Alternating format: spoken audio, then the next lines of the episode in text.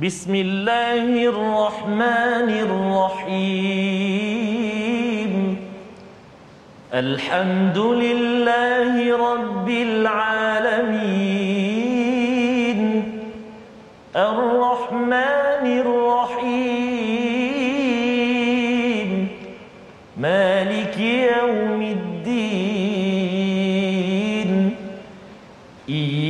إياك نعبد وإياك نستعين. اهدنا الصراط المستقيم. صراط الذين أنعمت عليهم غير المغضوب عليهم ولا الضالين.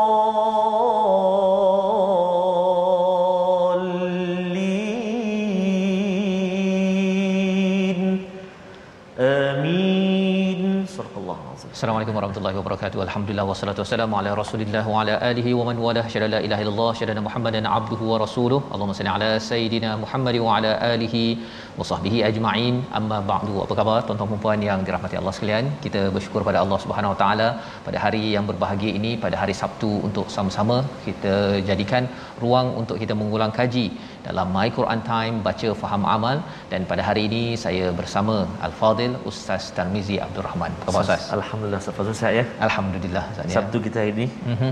masih lagi kaji. bersama dengan Quran insya-Allah. Masya-Allah ya.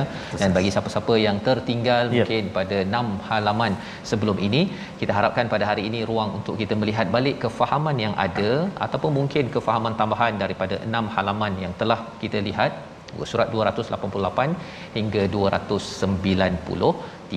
Jadi dijemput pada tuan-tuan untuk sama-sama kongsikan di Facebook, uh, maklumkan pada kawan dan hari ini tolong doakan ya. Semalam kita dah doakan, hari ini terus kita doakan rakan-rakan kita bagi doa special sikit di ruang Facebook tersebut. Kalau di depan kaca TV mungkin tuan-tuan boleh doakan dalam hati untuk rakan-rakan yang memerlukan memerlukan hidayah ditambah hidayah kerana itulah formula daripada pemuda al-kahfi yang kita akan lihat pada pada uh, nanti ya ha, kita dah masuk surah Betul. al-kahfi semalam ya. ya pada halaman yang pertama surah al-kahfi dan kita akan lihat lagi salah satu formula akhir zaman ini adalah untuk kita kita saling mendoakan jadi di ruang komen itu uh, di Facebook boleh bagi doa ya. special sedikit tag kawan-kawan yang ada moga-moga Allah kabulkan Amin, permintaan kita insya-Allah. Hari ini kita Ustaz bukan Ya. kita berdua sahaja, Betul, kita Ustaz. bersama dengan Masya Allah. panel undangan istimewa. Subhanallah, Ustaz. Sahabat lama kita, saya, Ustaz. Ha di Allah. atas talian Dr. Nur Azman bin Alias Subhanallah. pensyarah kanan Fakulti Pengajian Quran dan Sunnah Universiti Sains Islam Malaysia. Apa Allah. khabar Doktor? Alhamdulillah. Apa khabar Ustaz Fazul, Ustaz Tamizi? Baik, Alhamdulillah. Menawirin subhanallah. Masya-Allah. Masya-Allah, masya-Allah, masya-Allah. Petuah kita hari ini Ustaz ya. Ya. Dr. Nur Azman ini banyak pengalaman ya. Uh, seorang uh, al-hafiz yang akan berkongsi pada hari ini. Sebenarnya boleh baca, boleh tadabbur. Betul Ustaz. Ya, tapi hari ini kita fokus tadabbur Ustaz ya. Oh. Ha, kalau nak baca kat ujung nanti, kalau sudi, katakan sudi. Ha gitu kan. Tak ada pantun lah hari ini Ustaz. Tak ada pantun. Jadi kita akan Tiba-tiba melihat- rasa serak tekak pula ni. Ya, masya-Allah.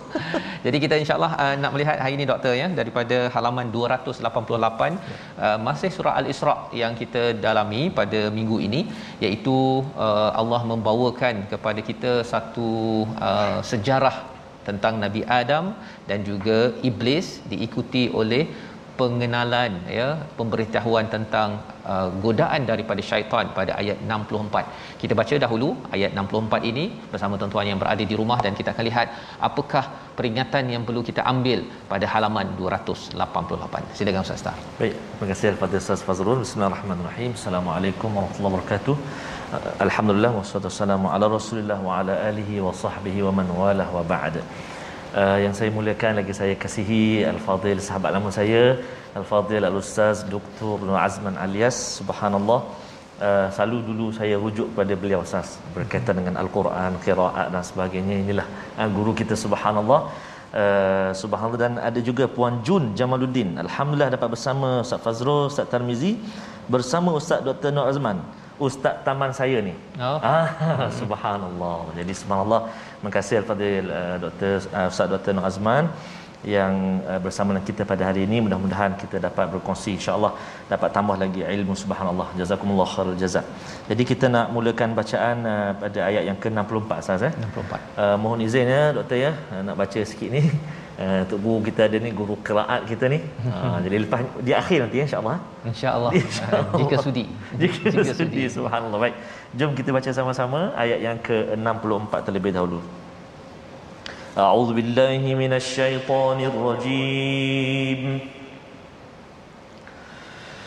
واستفزز من استطعت منهم بصوتك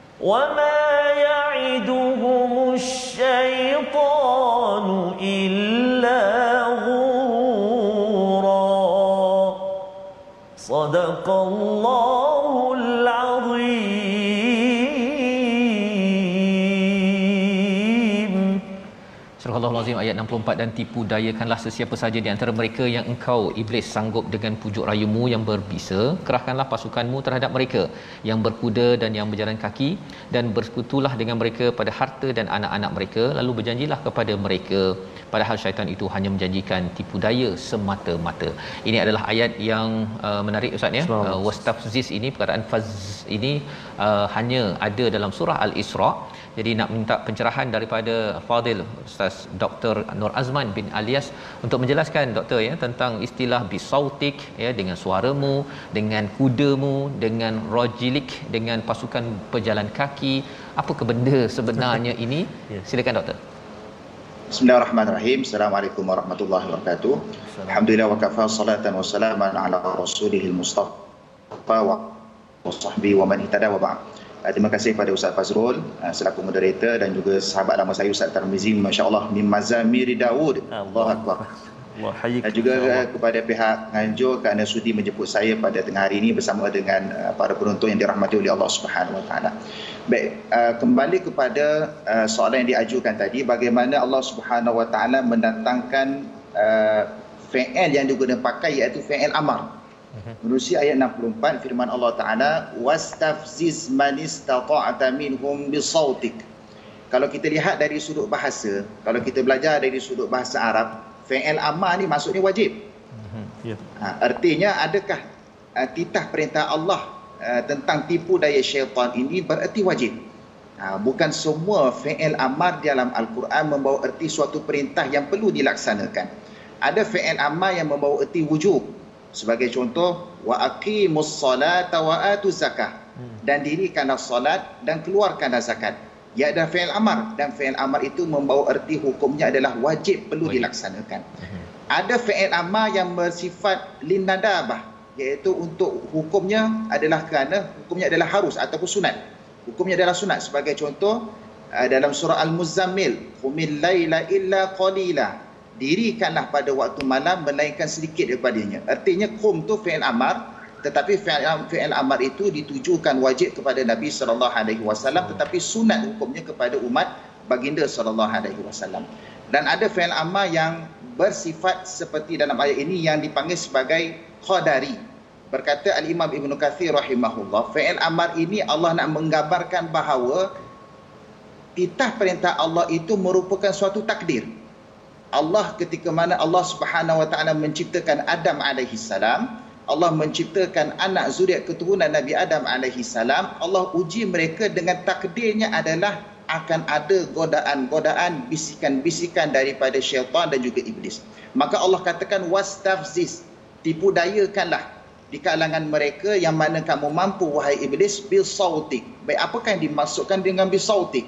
Bisauti ini kalau kita tengok dari sudut terjemahan bahasa artinya adalah suara.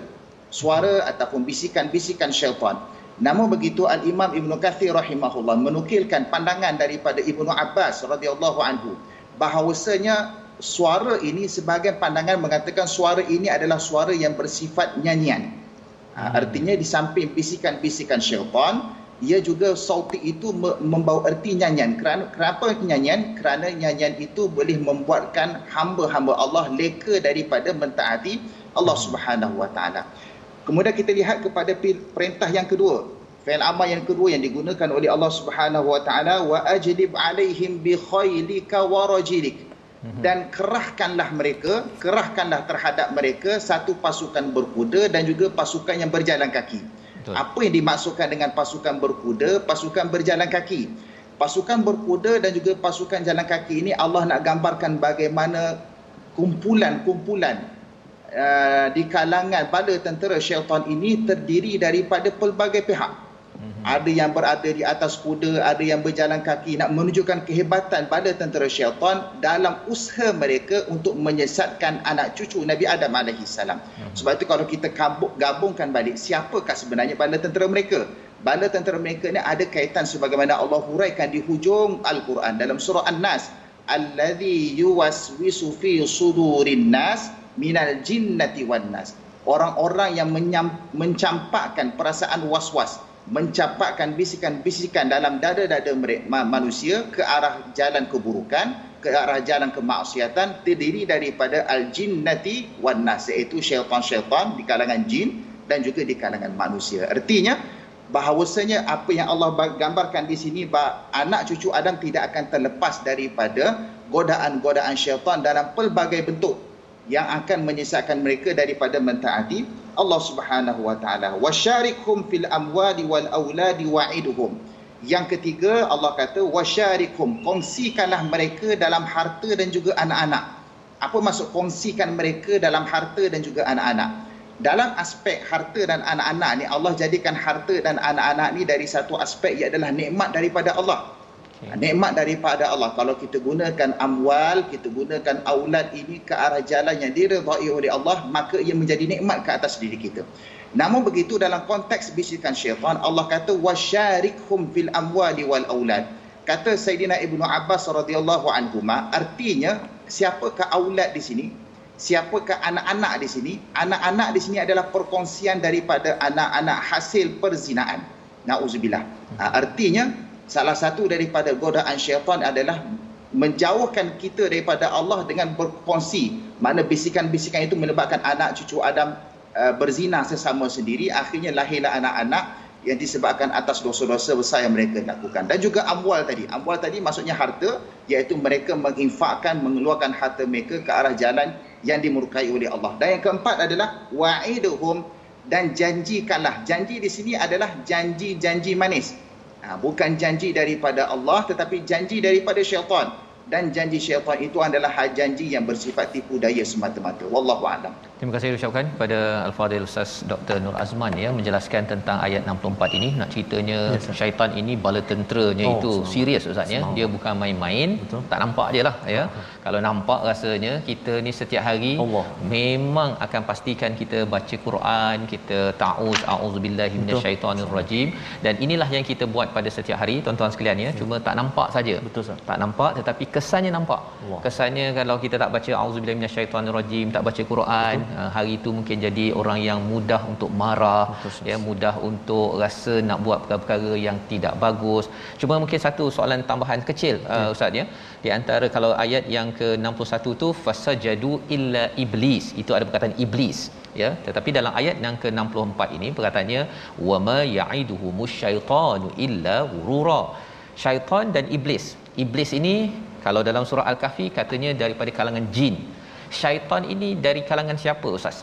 Untuk sama-sama kita jelaslah bila cakap nak nak berhadapan dengan tentera ni kena jelas sikit. Kalau tidak kita rasa macam uh, tenteranya begini. Rupanya eh datang di sana pula. Silakan doktor.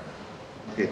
Baik perkataan syaitan yang disebut dalam al-Quran adalah merujuk kepada tentera ataupun askar kepada komander besar dia iblis Hmm. Iblis sebagaimana disebut dalam Quran adalah satu makhluk Allah yang hidup pada zaman sebelum Nabi Adam dicipta lagi. Hmm. Iblis ini hidup bersama dengan malaikat namun begitu oleh kerana keingkaran, enggannya dan takaburnya untuk mentaati perintah Allah Subhanahu Wa Taala lalu Allah laknat ke atas iblis. Baik siapakah syaitan? Syaitan ini adalah pengikut. pengikut pengikut kepada iblis dan juga tentera-tentera iblis yang terdiri daripada makhluk-makhluk gaib. Bila kita sebut makhluk baik, gaib maknanya kita dapat gambaran kasar iaitu terdiri daripada mereka yang kufur di kalangan golongan jin. Ha, golongan jin yang kufur kepada Allah termasuk daripada daripada uh, daripada golongan-golongan syaitan. Ada pun manusia, manusia adalah mereka yang mengikut hawa nafsu, mengikut bisikan syaitan. Kita tak panggil manusia kufur tu syaitan sebab syaitan tu adalah daripada golongan jin. Tapi manusia yang kufur ke arah ke arah uh, apa di golongan syaitan tersebut maka kita panggil sebagai pengikut-pengikut kepada hawa nafsu dan pengikut kepada kepada syaitan. Wallahu a'lam. Baik, terima kasih diucapkan kepada ustaz. Yang jelas ustaz ya agar kita jangan ikut kepada syaitan nanti kita pun sekalilah mengikut kepada iblis yang memang kufur dilaknat oleh Allah Subhanahu Wa Taala.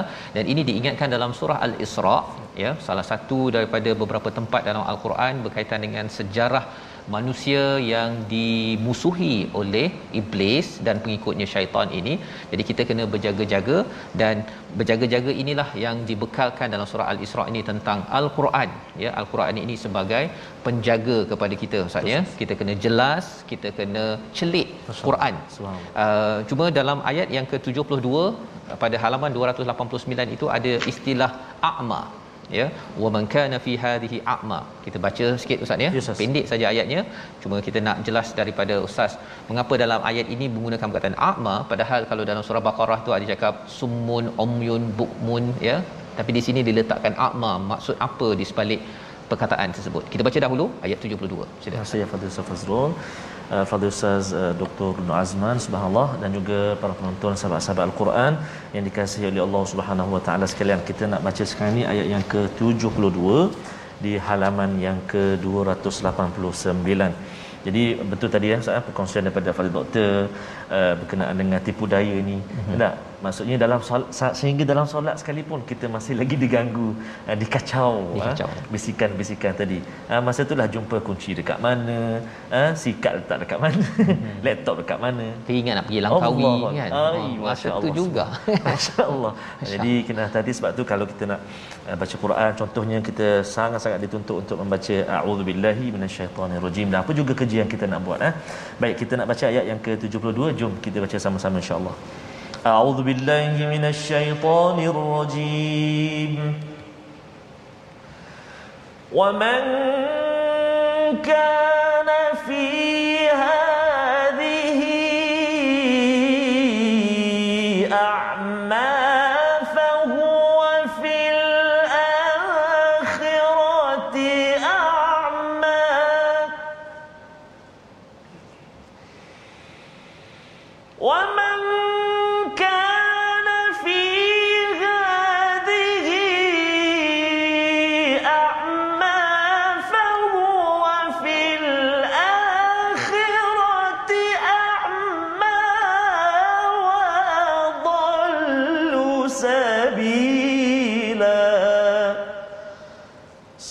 صدق الله العظيم dan sesiapa yang buta hatinya ketika di dunia ini maka di akhirat kelak akan dia akan buta dan tersesat jauh daripada jalan yang benar inilah ayat pendek tetapi nak pencerahan daripada Dr Azman untuk uh, apa maksud buta di sini ya ada orang uh, yang juga buta di akhirat dan adakah bila sampai di akhirat ni bila buta tu oh. uh, sebelum masuk ya. ke syurga ke neraka ke hmm. dan apakah uh, perkara yang perlu kita ambil pelajaran sebenarnya dalam ayat ini silakan doktor ya, Bismillahirrahmanirrahim uh, pada firman Allah Subhanahu wa taala ayat yang ke-72 kalimah a'ma kalimah a'ma diulang sebanyak dua kali dalam ayat ini satu a'ma wa man kana fi hadhi a'ma fa huwa fil akhirati a'ma kalimah a'ma ni merujuk kepada arti dalam bahasa Melayu adalah buta. Baik, apakah dimasukkan dengan buta di sini? Buta di sini sebagaimana diterjemahkan oleh Al-Fadhil Ustaz Fazrul tadi iaitu buta yang membawa erti buta hati. Mhm. Buta hati artinya buta yang kita tak nampak kebenaran. Maka Allah datangkan akma yang kedua merupakan penegasan. Bukan pengulangan. Dia adalah penegasan. Artinya kalau di dunia, di dunia mata hati kita tidak celik. Masa kita hidup di dunia kita tak nampak kebenaran. Masa kita hidup di dunia kita menolak kebenaran yang dibawa oleh Nabi sallallahu alaihi wasallam. titah perintah Allah kita tidak laksanakan. Larangan Allah kita tidak jauhkan. Bahkan kita enggan menerima sebarang uh, peringatan yang dibawa oleh Nabi sallallahu alaihi wasallam menerusi al-Quran dan juga sunnah Nabi sallallahu alaihi wasallam. Maka sifat menolak itu adalah satu gambaran Allah sebagai buta. Hmm. buta ini Allah nyatakan dalam suratul hajj juzuk yang ke-17 fa innaha la ta'mal absar walakin ta'mal qulubul lati fis sudur.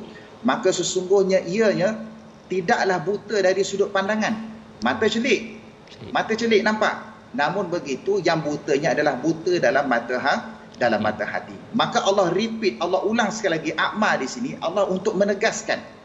Bukan nak menjelaskan lagi tapi nak menegaskan bahawasanya kalau di dunia dia buta fahuwa fil akhirati a'ma. A'ma yang keduanya adalah menggunakan menggunakan pakai isim tafdil iaitu akan jadi lebih buta.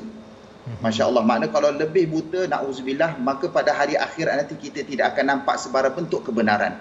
Apa sahaja yang Allah akan lakukan kepada kita pada hari akhirat kalau kita terjab, ter, tergolong di kalangan mereka yang buta na'udzubillah kemungkinan kita tidak akan mendapat mendapat petunjuk Allah Subhanahu Wa Taala pada hari akhirat. Sedangkan hidup kita di dunia ini dalam tempoh yang singkat sedangkan pada hari akhirat nanti bermula saat dalam alam kuburnya perjalanan kita sehinggalah kita dibangkitkan oleh Allah pada hari akhirat ke semua perjalanan sehingga kita akan diperhitungkan Allah di atas jalan jalan, jalan titian sirat. Kesemuanya dalam keadaan buta buta dalam keadaan menerima kebenaran daripada Allah Subhanahu Wa Taala. Sebab itu kita kena sentiasa berdoa kepada Allah.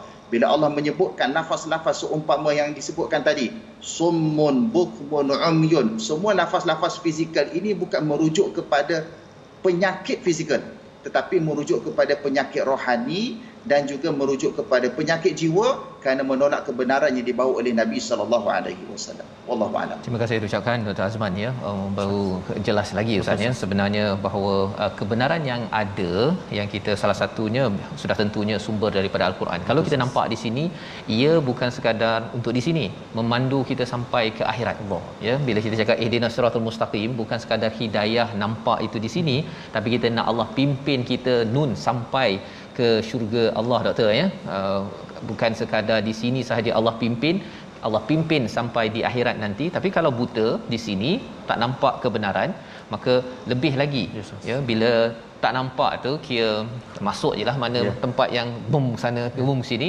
yang kita minta Allah jauhkan kepada diri kita kepada ahli keluarga kita.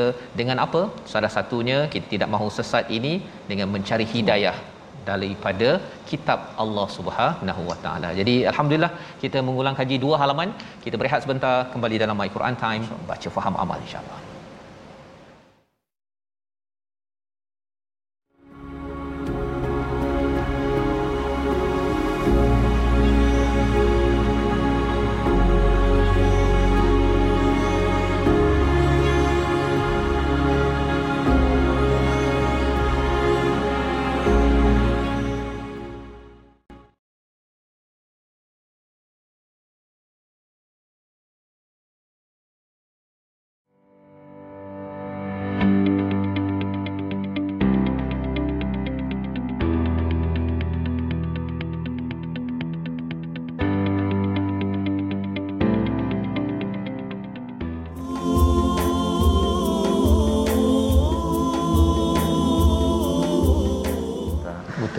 Tadi kita uh, Al-Fadhil Ustaz uh, Dr. Nuazman kongsikan pada kita uh, dua kali disebut uh, dalam ayat yang ke 72 tadi uh, a'ma uh, fa huwa fil akhirati a'ma jadi mudah-mudahan Allah Subhanahu Wa Taala terus uh, kurniakan cahaya uh, buat uh, mata hati kita amin ya rabbal alamin Uh, malam tadi Ustaz saya bersama dengan ada dua keluarga gabungan Ustaz eh? uh-huh. ada keluarga Haji Saleh di Kedah keluarga Haji Mas'ud di Johor dan juga keluarga besar di kampung Manggul Jitra dia bergabung baca al-Quran sama-sama Ustaz. Masya-Allah. Allah Akbar dan disampaikan semua doakan mudah-mudahan semua dapat terus bersama dengan al-Quran dan my Quran time dan mudah-mudahan dapat terus belajar dan belajar subhanallah. Jadi itulah eh, sahabat-sahabat kita di Facebook pun ramai saat ini Ustaz. Senantiasa mohon eh, kita sama-sama bermohon agar Allah SWT permudahkan. Permudah ya. Kurniakan kesihatan, kesembuhan dan juga tadi hati kita mudah-mudahan senantiasa yeah. bercahaya dengan al-Quran. Amin ya rabbal alamin. Kita bercakap tentang cahaya al-Quran ini disentuh yes, pada halaman 290 sebenarnya dan uh, kaedah kita berinteraksi dengan al-Quran ini yeah. uh, sebagaimana uh, doktor menyatakan tadi perlu sangat kita jaga betul-betul uh, agar kita tidak akma. Oh, akma ini uh, dia kalau kita driving ustaz ya dia yeah. ada namanya titik buta. Ah, titik buta ni ialah sebenarnya kita nampak je kat depan. Ah, ah. tapi kita tak nampak sisi kesilapannya tetapi Quran ini pasti akan mencerahkan ya. ya kadang-kadang ada orang tu dia komen banyak ya. kan nampak orang lain silap silap silap tapi rupanya eh sebenarnya saya Allah. yang ada titik buta tapi Quran akan men- mencerahkan jadi salah satu daripada ayat berkaitan dengan Quran yang uh, muncul pada ayat 290 ini adalah pada ayat 82 ya ayat 82 saya nak uh, minta ustaz Tarmizi baca ayat 82 halaman 290 uh, dan selepas itu nanti kita akan melihat ayat ini muncul selepas bercakap tentang solat ustaz ya. Oh, solat yang wajib ya. dengan solat tahajud dan kemudian cakap pasal al-Quran. Kita baca ayat 82 dan nanti kita lihat apakah kaitan solat dan Quran ini untuk persediaan kita menjaga hati kita agar tidak buta ustaz ya? Insyaallah. Silakan. Terima kasih al-fadil ustaz uh, Fazrul. Uh, al-fadil uh, Dr Ustaz Dr Azman Nur Azman. Seterusnya tuan-tuan dan pemirsa al-Quran yang kasih Allah Subhanahu wa taala sekalian. Dalam ayat yang ke-82 Ustaz kita ya. nak baca ni ada perkataan syifa Ustaz mm-hmm. dan syifa uh, juga terdapat dalam surah-surah yang lain. Uh, syifa ini kata saya ada empat tempat dan antaranya dalam uh, ada tiga disebut syifa ini adalah berkaitan dengan uh, merawat hati kita penawar bagi hati kita jiwa kita uh, dan satu tempat uh, ayat lagi itu tentang uh, kesihatan uh, mm-hmm. berkait dengan uh, perubatan lah madu ke habatus salat dan sebagainya. Tapi tiga disebut tu merawat hati kita uh, subhanallah. Jadi kita nak lihat uh, kita nak baca sama-sama ayat yang ke-82 jom أعوذ بالله من الشيطان الرجيم. وننزل من القرآن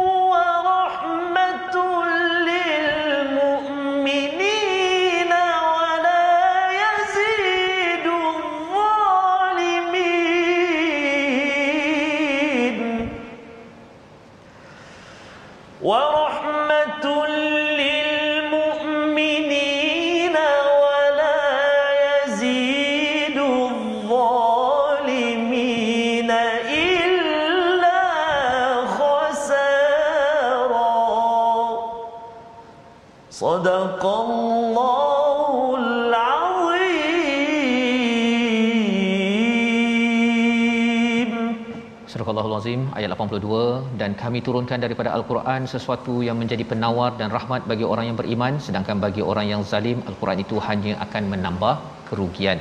Ini adalah ayat yang muncul selepas berbicara tentang solat dan juga solat tahajud pada ayat yang ke-77 dan 78 yang seterusnya. Mungkin boleh Ustaz Dr. Nur Azman mencerahkan uh, solat dan Quran dalam satu muka surat ini dan lebih daripada itu wala yazidu zalimina illa khasara apa ciri zalim di dalam ayat ini menyebabkan orang itu dia mungkin dengar my Quran time pun yes, kadang-kadang tetapi rupanya dia mendapat kerugian harapnya bukan Allah. kita panduan daripada Dr Nur Azman. Silakan. Bismillahirrahmanirrahim. Uh, para penonton dirahmati oleh Allah Subhanahu wa taala.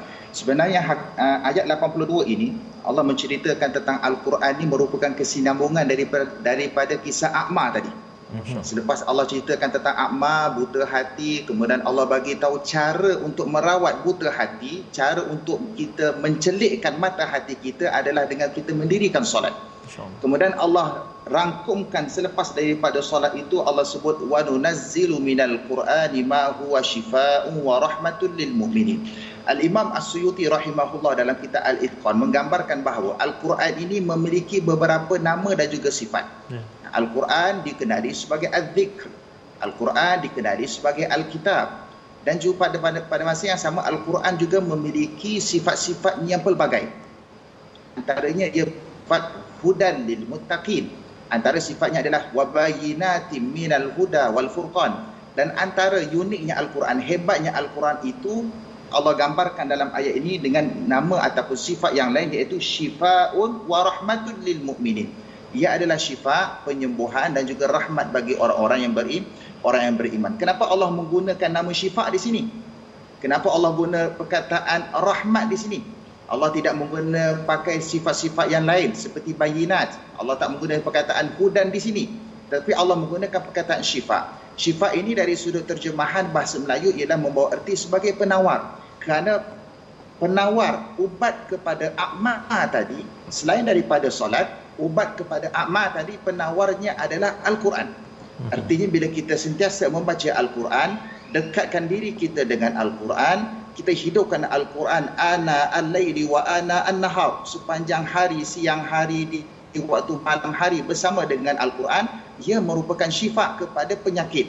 Penyakit apa yang disebut dalam Al-Quran? Iaitu penyakit hati seperti keraguan sifat munafik syirik kepada Allah sesat dan tidak istiqamah dalam beribadah kepada Allah kesemua penyakit-penyakit hati ini merujuk kepada syifa yang disebut dalam ayat 82. Adapun sebagaimana yang disebut oleh Al-Fatihah Ustaz Tarmizi tadi, ah, betul lah memang dalam Al-Quran Allah sebut sebanyak empat kali perkataan syifa di mana satu syifa dalam surah An-Nahl. Ha, surah surah lebah ni lebah. syifa itu adalah menunjuk kepada syifa fizikal. Hmm. Ha, syifa fizikal bagaimana ada khususiat khasiat daripada kita mengambil uh, madu lebah tersebut. Hmm. Namun begitu tiga tempat lagi Allah menggambarkan bagaimana besarnya peranan Al-Quran itu bukan hanya sekadar dibaca sahaja bahkan dia adalah penawar kepada penyakit hati sebagaimana yang diterangkan tadi. Maka Allah kata dengan dengan sifat yang kedua iaitu rahmah. Apakah yang dimaksud dengan rahmah di sini? Rahmah ini merupakan satu anugerah daripada Allah Subhanahu Wa Taala yang Allah tumbuhkan keimanan, hikmah dalam diri orang beriman. Bila kita beramal soleh, bila kita baca Al-Quran, Allah tambahkan lagi dalam diri kita, kita rasa seronok untuk beribadah. Kita rasa seronok untuk melakukan amal kebaikan maka bila orang baca al-Quran maka dia akan mendapat syifa dia akan mendapat rahmat dan semakin dekat kepada Allah wala yazidu zalimina illa khasara dan tidaklah bertambah kepada orang zalim melainkan semakin semakin jauh dalam dalam keadaan rugi. Apakah dimaksud zalim di sini? Zalim di sini adalah sebagaimana dinukil oleh Al-Imam Ibn Kathir rahimahullah dalam kitab tafsir beliau, zalim di sini adalah orang yang zalim terhadap diri sendiri. Mm-hmm. Bukan zalim bererti mendera, bukan zalim bererti mengambil hak orang ataupun menganiaya hak orang dan sebagainya. Zalim di sini kerana bererti Allah menggambarkan Allah menjadikan anak cucu Nabi Adam dalam keadaan fitrah. Allah menjadikan anak cucu Nabi Adam berada di atas kebenaran. Tetapi siapa yang yang memesongkan mereka ke arah jalan yang dimurkai oleh Allah iaitu iblis dan juga syaitan dan juga kehendak mereka sendiri maka bila kita kata kehendak mereka sendiri sebenarnya mereka memilih jalan untuk menzalimi diri mereka sendiri sebab itu Allah kata wala yazidu zalimin tidak bertambah orang zalim bila tidak bertambah orang zalim lagi banyak kita baca al-Quran lagi rugi mereka semakin jauh mereka daripada Allah Subhanahu wa taala berarti bukan al-Quran yang yang mempunyai penyakit Al-Quran tidak sakit. Al-Quran tidak mempunyai penyakit. Bahkan orang manusia yang zalim ke atas diri mereka sendiri itulah yang berpenyakit dan semakin jauh daripada Al-Quran. Daripada Al-Quran. Wallahu a'lam. Baik, terima kasih ucapkan. Uh, mungkin uh, perlukan penjelasan tadi doktor ya. Maksudnya kalau orang yang zalim itu menzalimi diri sendiri, dia memilih ikut kepada kehendak dia berbanding kehendak Allah. Macam tu ya, dia punya maksud dia? Ha, maksudnya dia tidak mempercayai dengan Al-Quran lagi dibaca lagi tidak beriman lagi menentang sebenarnya dia yang memilih jalan untuk menzalimi dirinya sendiri. Okey. Jadi dia lebih kurang macam kalau doktor dah bagi ubat dia pergi pilih ubat lain ya. Dia ikut dia mana dia nak makan tak nak makan uh-huh. jalan saja ya. Okey. Lebih kurang itu doktor eh begitu? Ya saya ya. Baik masyaallah. Uh, itu apa dia kata kalau kalau nak mati mati juga dia kata. Allah. Oh, ya Allah. Okey. Jadi itu perkara yang uh, kita nak faham Ustaz ya. Ketika berhadapan dengan al-Quran ini kita merendah diri diri Betul. kita tahu bahawa kita ni tak ada Allah ilmu. Allah, Allah yang maha mengetahui memberikan uh, apa dia punya istilahnya prescription ya kan? Dia bagi ubat apa yang kena ambil sila ambil ya. Dan insya-Allah ia menjadi syifaul lima fi sudur dalam ayat uh, di tempat lain. Dekat sini Allah nyatakan uh, menjadi syifa ya kepada orang-orang yang yang beriman. Baik. Jadi kita bergerak kepada halaman 291 292 di sini kita melihat kepada uh, penerangan lanjut tentang al-Quran. Pada ayat 88 itu dinyatakan jika dikumpulkan jin manusia nak didatangkan al-Quran tidak mampu ya tidak mampu uh, dan Allah pelbagaikan al-Quran ini pada ayat 89 walaqad sarrafna linnas. Ustaz kita ya. baca ayat 89 untuk kita lebih berken, uh, mengenali ya uh, Quran ini sendiri apa. Yang kita baca sekarang ini Quran menerangkan Quran ya Quran memperkenalkan Quran agar kita tak jadi ayat 89 itu kalau tadi khasara di sini kufura ayat 89 bersama Ustaz Tarmizi. Terima kasih kepada Ustaz Fazrul yang bahagia Fadil Ustaz Dr. Nur Azman khususnya tuan-tuan dan puan-puan ibu ayah para penonton yang dikasihi dirahmati Allah Subhanahu wa taala sekalian kita ingin melihat uh, ayat yang seterusnya dalam sesi ulang kaji kita ini kita baca sama-sama jom ayat yang ke-89 insya-Allah. أعوذ بالله من الشيطان الرجيم. ولقد صرفنا للناس في هذا القرآن من كل مثل. ولقد صرفنا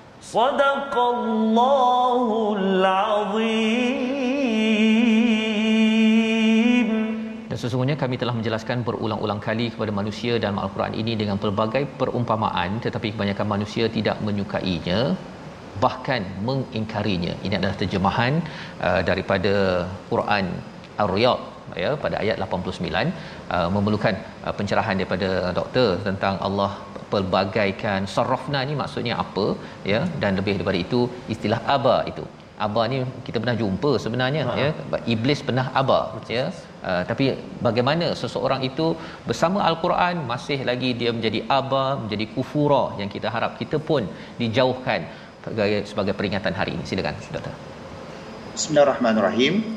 Uh, para penonton yang dirahmati oleh Allah Subhanahu wa taala, kita lihat pada ayat 89 Allah menyatakan walaqad sarrafna dan sesungguhnya kami telah menjelaskan. Menjelaskan di sini berarti Allah menggambarkan dalam al-Quran pelbagai bentuk perumpamaan supaya manusia itu berfikir. Supaya manusia itu muhasabah dan meneliti yang manakah yang hak, yang manakah yang batil. Yang manakah perkara yang benar dan mana perkara yang salah yang manakah jalan yang diridai oleh Allah dan manakah jalan yang dimurkai oleh Allah Subhanahu wa taala. Kadang-kadang Allah menggambarkan tentang nyamuk dalam al-Quran kadang-kadang Allah gambarkan tentang lalat dalam al-Quran. Kadang-kadang dalam dalam keadaan pelbagai bentuk haiwan semua lebah dan sebagainya. Kesemua perumpamaan itu semata-mata supaya umat manusia umat baginda Rasulullah sallallahu alaihi wasallam berfikir sejenak yang manakah satu uh, jalan yang perlu mereka lalui. Lalu Allah kaitkan bagaimana sebahagian besar di kalangan manusia setelah pelbagai perumpamaan yang datang dalam al-Quran itu. Namun begitu fa'aba aktsarun nas maka ramai di kalangan manusia kebanyakan manusia itu bersifat aba apakah yang dimasukkan dengan aba Kata Al-Imam Tabari rahimahullah, aba ini membawa erti sifat degil dan menentang kebenaran. Artinya dia degil, dia enggan, dia menolak, dia tak nak pada masa yang sama menentang kebenaran. Itu dimasukkan dengan aba. Sebab itu bila kita lihat dari sudut sejarah perkataan aba ini diriwayatkan dalam Ibnu Abi Hatim Ibnu Abi Hatim meriwayatkan dosa pertama yang berlaku sejak daripada penciptaan Nabi Adam alaihi salam adalah sifat aba wastakbar. Mhm. Itulah dosa yang pertama. Kenapa? Kerana ketika mana Allah Subhanahu wa taala menciptakan manusia yang pertama, Nabi Adam alaihi salam, Allah perintahkan kepada para malaikat dan juga iblis ketika itu untuk sujud kepada Nabi Adam alaihi salam. Maka sujud tersebut bukan sujud berarti menyembah, sujud pada waktu tersebut adalah adalah kerana sujud membawa erti ikram. Walaqad karramna. Kalau kita lihat pada muka surat sebelumnya walaqad karramna bani adam. Dan sesungguhnya kami telah memuliakan bani adam keturunan nabi adam alaihi salam. Artinya sujud itu membawa erti sujud penghormatan. Namun begitu apa balas iblis? Ha, asjudu liman khalaqata tina adakah patut aku sujud kepada satu makhluk yang kau ciptakan daripada tanah sedangkan aku diciptakan daripada api. Seolah-olah api lebih mulia daripada tanah. Maka sifat aba ini merupakan dosa pertama yang berlaku sejak dari penciptaan Nabi Adam alaihi salam. Maka sifat aba wastakbar iaitu sifat degil menentang kebenaran wastakbar adalah sifat takabur sombong diri dan juga takabur kedua-dua sifat ini merupakan asbab laknat Allah ke atas iblis sehingga hari akhirat. Nak kata iblis ada mencuri tak ada mencuri nak kata iblis ada bunuh orang, tak ada bunuh orang. Nak kata iblis ada buat dosa-dosa yang lain, tidak. Tapi iblis buat satu dosa. Ketika itu, dengan takdir Allah memiliki dua sifat. Aba wastakbar langsung mendapat laknat Allah sehingga hari akhirat. Na'udzubillah. Artinya kita sentiasa perlu berwaspada. Ambil pengajaran sebagaimana yang disebut dalam Al-Quran dengan pelbagai bentuk perumpamaan penciptaan-penciptaan Allah Subhanahu Wa Taala itu merupakan petanda ataupun peringatan daripada Allah supaya kita ingat bahawasanya setinggi mana pun dosa yang kita lakukan dengan Allah. Sebanyak mana dosa yang kita lakukan dengan Allah kita bertaubat kepada Allah. Mudah-mudahan Allah mengampunkan dosa kita. Namun begitu berwaspada. Berwaspada daripada dua sifat ini. Kerana sifat ini adalah sifat yang dilaknat oleh Allah ke atas iblis laknatullah sehinggalah hari hari akhirat. Wallahu a'lam InsyaAllah itu adalah perkara yang penting yes, Ustaz ya. Kita menjauhkan, kita doa Allah jauhkan kita. Betul tak? Uh, iblis tu dia tak sempat mencuri lagi kan? kan? Dia aba wastakbar kerana dosa tersebut dia memandang ringan kepada orang lain ya. Yes, dia kata orang baca Quran kalau zaman sekarang lah Ustaz ya. Baca Quran adalah baca Quran je pun Betul. kan ataupun itu bercakap tu macam kakak tua kan. Oh. Ada orang-orang Betul. yang cakap begitu dia memandang ring, rendah pada orang lain. Allah. Ini kita doakan Betul, jangan sampai kita mengeluarkan penyataan-penyataan kita ya. uh, yang dinyatakan oleh Dr. Nur Azman sebentar tadi aba wastakbar. Ya rasa Betul. enggan ya, nak tunjuk diri lebih Betul. hebat. Tetapi sebenarnya kita adalah hamba di sisi Allah, Allah Subhanahu Wa Taala. Kita berdoa pada Allah Subhanahu Wa Taala Allah jadikan hati kita ini sentiasa khuduk sentiasa merendah oh. diri. Makin baca Quran makin kurang sombong Ustaz ya. Betul, makin baca Quran makin lagi kita merendah diri mohon sama-sama kita berdoa kali ini kita jemput Dr. Ya, Nur Azman baik. ya Ustaz ya. Uh, jemput untuk memimpin doa bersama dengan ya. uh, penonton di kaca TV Amin. yang berada di depan Facebook semualah untuk kita sama-sama doa agar dijauhkan daripada aba wastakbar sebentar tadi silakan Sila. doktor Bismillahirrahmanirrahim. Alhamdulillahirabbil alamin wassalatu wassalamu ala sayyidil anbiya'i wal mursalin wa ala alihi wa sahbihi ajma'in. Allahumma inna nas'aluka ridhaka wal jannah wa na'udzubika min sakhatika wan nar. اللهم احسن عاقبتنا في الامور كلها واجرنا من خزي الدنيا وعذاب الاخره اللهم انا نعوذ بك من الهم والحزن ونعوذ بك من العجز والكسل ونعوذ بك من الجبن والبخل ونعوذ بك من غلبه الدين وقهر الرجال اللهم ارحمنا بالقران واجعله لنا اماما ونورا وهدى ورحمه اللهم ذكرنا من القران ما نسينا وعلمنا منه ما جهلنا وارزقنا تلاوته آناء الليل وأطراف النهار على الوجه الذي يرضيك عنا واجعله لنا حجة يا رب العالمين. اللهم اجعل جمعنا هذا جمعا مرحوما وتفرقنا من بعده تفرقا معصوما. ولا تجعل اللهم فينا ولا من يتبعنا شقيا ولا مطرودا ولا محروما. اللهم إنا نعوذ بك من البرص والجنون والجذام ومن سيء الأسقام. ربنا آتنا في الدنيا حسنة وفي الآخرة حسنة وقنا عذاب النار وصلى الله على نبينا محمد وعلى آله وصحبه وبارك وسلم والحمد لله رب العالمين Amin. Taqabbalallah. Amin ya rabbal alamin. Moga-moga Allah mengabulkan Amin. doa kita menjadi orang-orang yang sentiasa bersama dengan Al-Quran. Terima kasih diucapkan pada Dr. Ya, Nur Azman bin Alias Al-Hafiz pensyarah kanan Fakulti Pengajian Quran dan Sunnah Universiti Sains Islam Malaysia. Uh, kita harap dapat bertemu lagi ya, dengan pasti. doktor insya-Allah. Insya Terima kasih doktor. Kita bertemu lagi insya-Allah pada uh, hari esok untuk kita meneruskan My Quran Time pada surah Al-Kahfi panduan akhir zaman dan ulangan pada malam ini. Tuan-tuan jangan lupa uh, dijemput tuan-tuan untuk terus uh, menyumbang dalam tabung gerakan al-Quran untuk kita memastikan bahawa masyarakat kita diisi dengan al-Quran makin merendah diri makin merujuk kepada guru yang betul, betul bukan sas. guru yang yang membawa seleweng entah ke ke mana. Insya insya-Allah. My Quran time baca faham amal insya-Allah